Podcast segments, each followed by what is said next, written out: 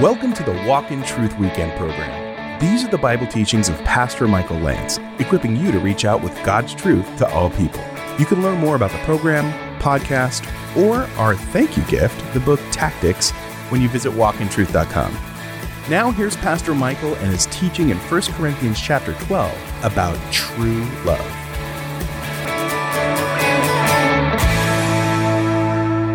1 Corinthians 13 is what you want in your Bible, so open up your Bible.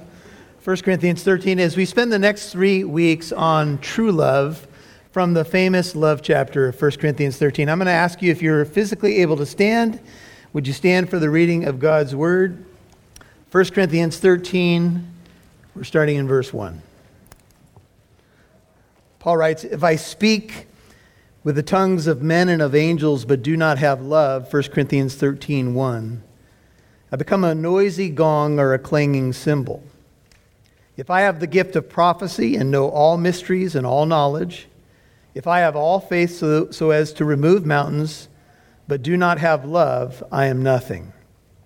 If I give all my possessions to feed the poor, if I surrender my body to be burned, but do not have love, it profits me nothing. Love is patient.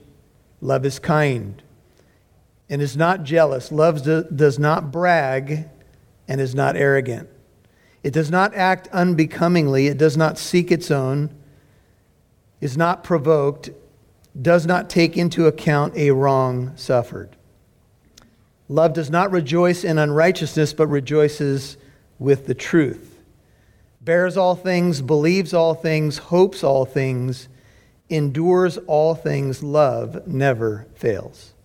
But if there are gifts of prophecy, they will be done away. If there are tongues, they will cease. If there is knowledge, it will be done away. For, for we know in part and we prophesy in part, but when the perfect comes, the partial will be done away. When I was a child, I used to speak like a child, think like a child, reason like a child. When I became a man, I did away with childish things.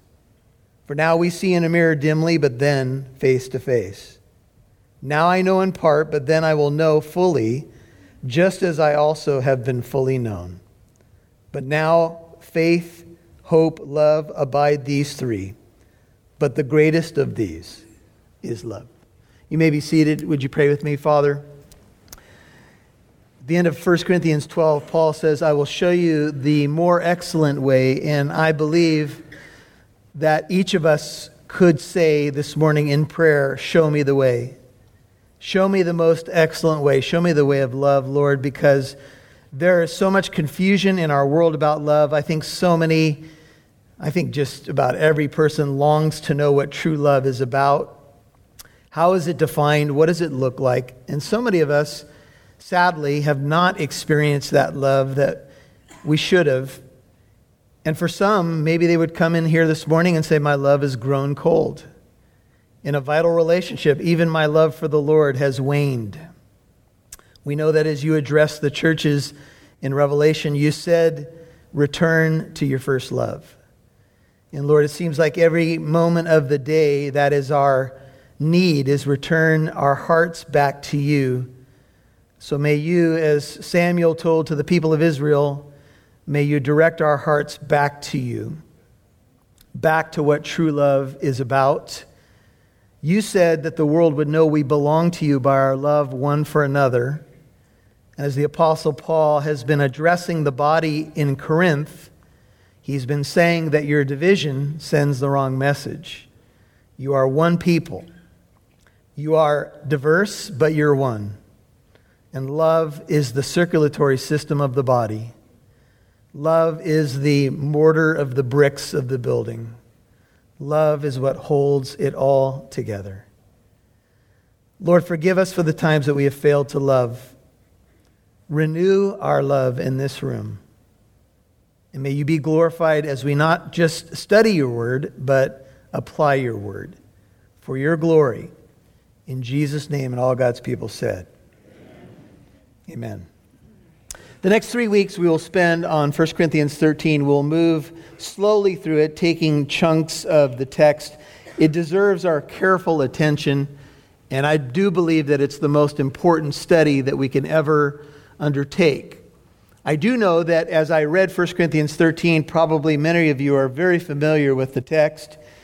Familiarity with the text doesn't mean you're actually living it, though. And I do know that many of us have heard it read at weddings, and maybe we didn't realize where it was placed in our Bibles, but it's actually between two chapters on spiritual gifts. And the Corinthian church was very zealous for spiritual gifts. They had elevated the gift of tongues to this place where they were looking down on other people who didn't have the gift. But what they really lacked was love. And love is the study of the highest importance because God is love. Uh, one of the greatest commands in the Bible, the greatest command, is to love the Lord your God with all your heart, soul, mind, and strength. The second is like it. The second command is to love your neighbor as yourself. I want you to notice, if, you just, if you're taking notes, Matthew 22, 36 through 40, Jesus answered the question about the greatest commands in all the Bible. And he said it's to love God and to love other people. I want you to hear what I just said. It's the greatest command in the Bible. The word agape or agape in the Greek language is a word that, with all the definitions that you could look up in Greek lexicons, you could define agape or agape love in this way Agape is the love of the will.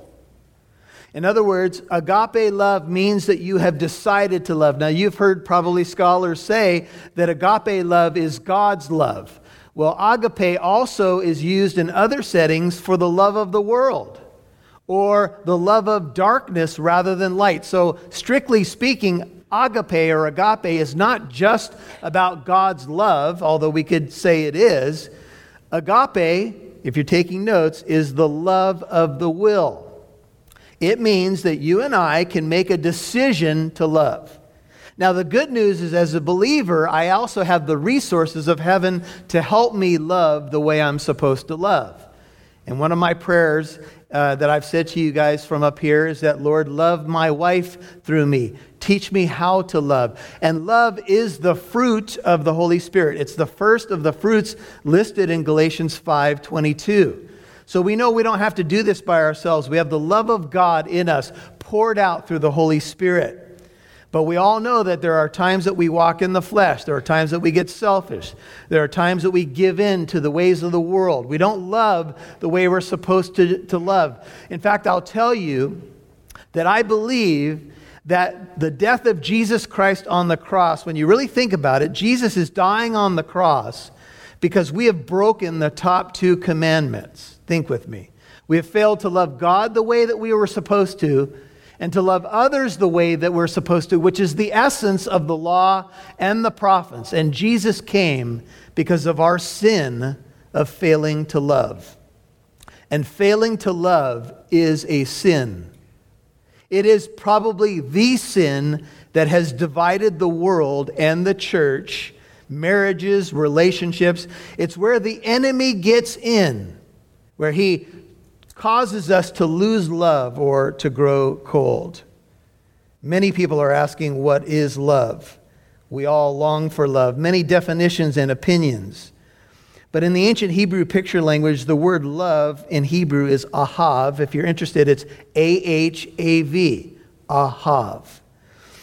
Gesenius, a Hebrew scholar, tells us that this word for love in Hebrew means to desire, to breathe after.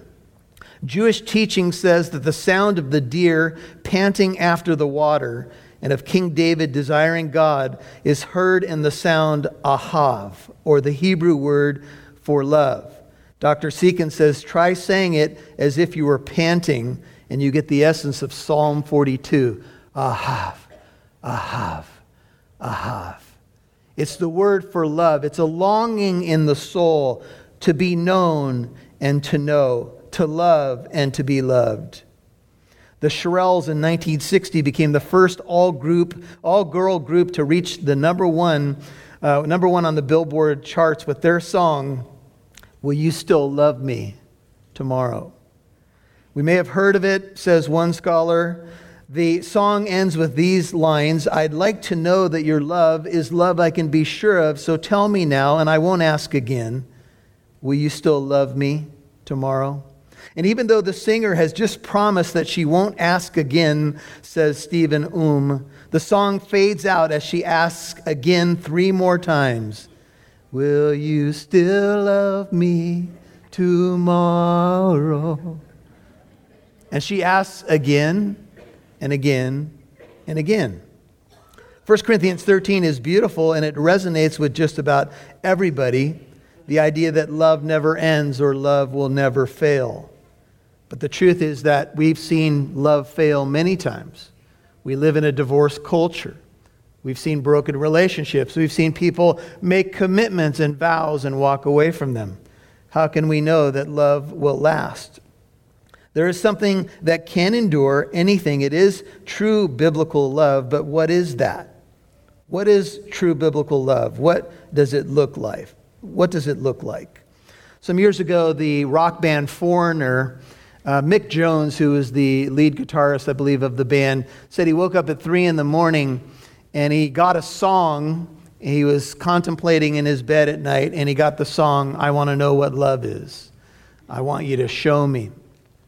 And so he said the song came to him quickly, and he felt like the song came from something outside of him. I don't know about Mick Jones' salvation. I don't know that he's a Christian but he felt like the song came from outside of him. Some, something above him is the way he described it.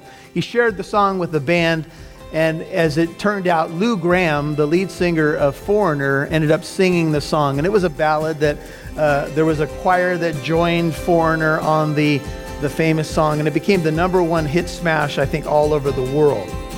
I want to know what love is. I want you to show me. You'll hear more from Pastor Michael in a moment. Our mission here at Walk in Truth is to equip you with the Word of God and to give you the tools to express your Christian faith. But how do you initiate conversations effortlessly? Walk in Truth and Pastor Michael Lance would like to offer you the 10th anniversary edition of Tactics. You don't have to be in a situation where you constantly feel like you're on the defensive. You can use questions strategically to let somebody defend their own views and ask them why they believe what they believe. It's really an incredible, life changing approach to witnessing. We are offering the book Tactics as a thank you when you give a donation of $20 or more to Walk in Truth. Visit walkintruth.com, click the donate button, or call 844 48 Truth. Make sure you subscribe to the Walk in Truth podcast, available on your favorite podcast app. Now, back to Pastor Michael Lance, right here on Walk in Truth. The song fades out as she asks again three more times Will you still love me tomorrow? And she asks again and again and again. 1 Corinthians 13 is beautiful and it resonates with just about everybody the idea that love never ends or love will never fail. But the truth is that we've seen love fail many times. We live in a divorce culture. We've seen broken relationships. We've seen people make commitments and vows and walk away from them. How can we know that love will last? There is something that can endure anything. It is true biblical love, but what is that? What is true biblical love? What does it look like? What does it look like? Some years ago, the rock band Foreigner, uh, Mick Jones, who is the lead guitarist, I believe, of the band, said he woke up at three in the morning and he got a song.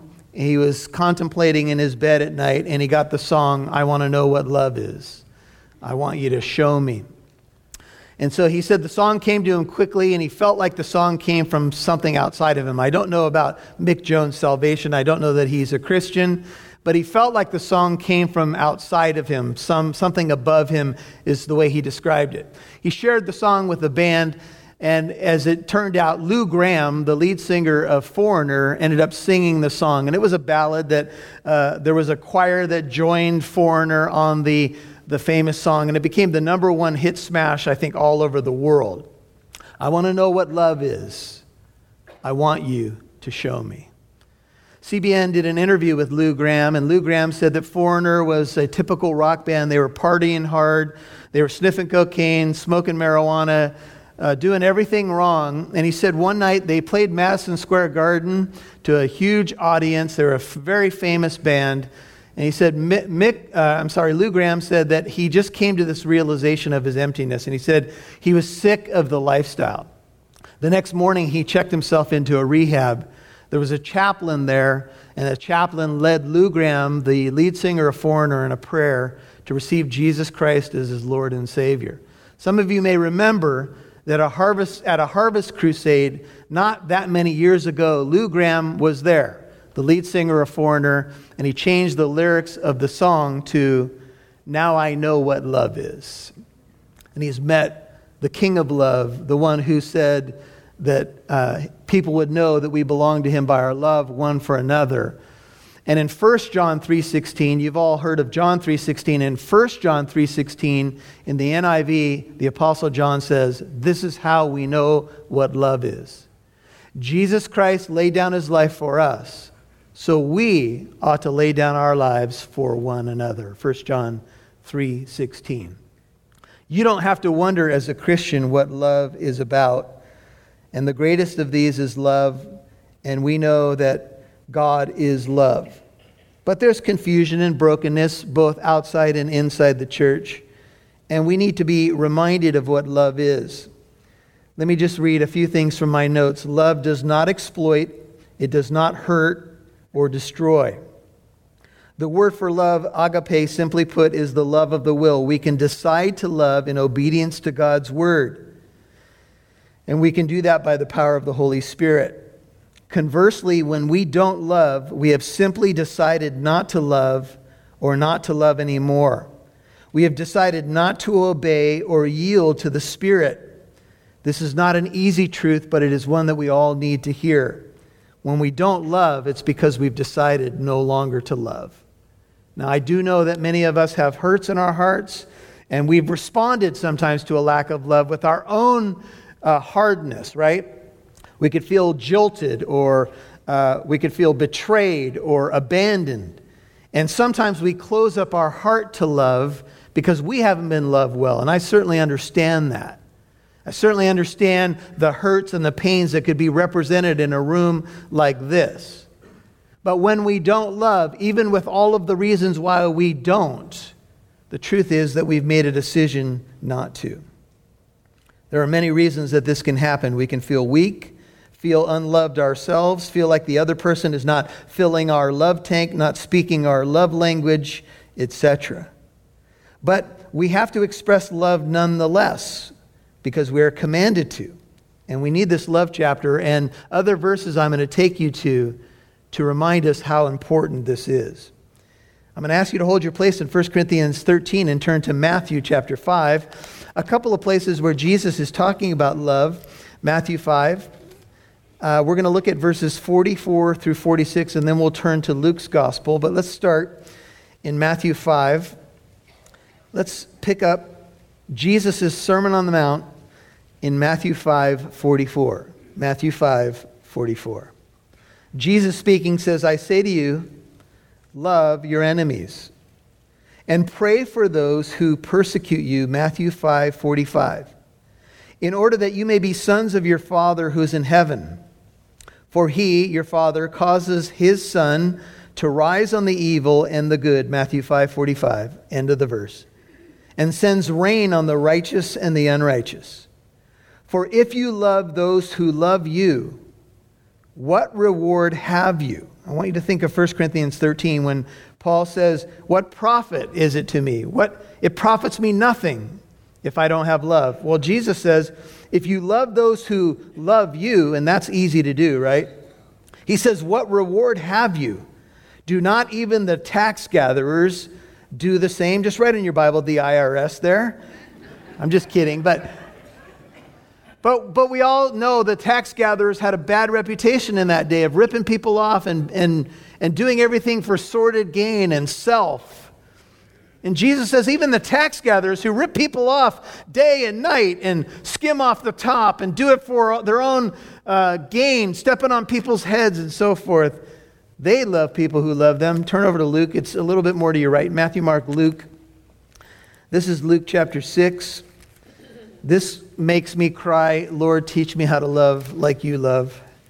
Because the Bible says that while we were yet enemies, the Lord loved us. So we cannot just sit here in the stands and believe this doesn't apply to us. This is Luke 6. We're picking up picking it up in verse 31. Jesus says, "And just as you want people to treat you, then treat them in the same way." Luke 6:32. And if you love those who love you, what credit is that to you? For even sinners, this would be here pagans or unbelievers, love those who love them. Luke 6:33. If you do good to those who do good to you, what credit is that to you? For even sinners do the same. If you lend to those from whom you expect to receive, what credit is that to you? Notice the repetition of Jesus saying, What credit?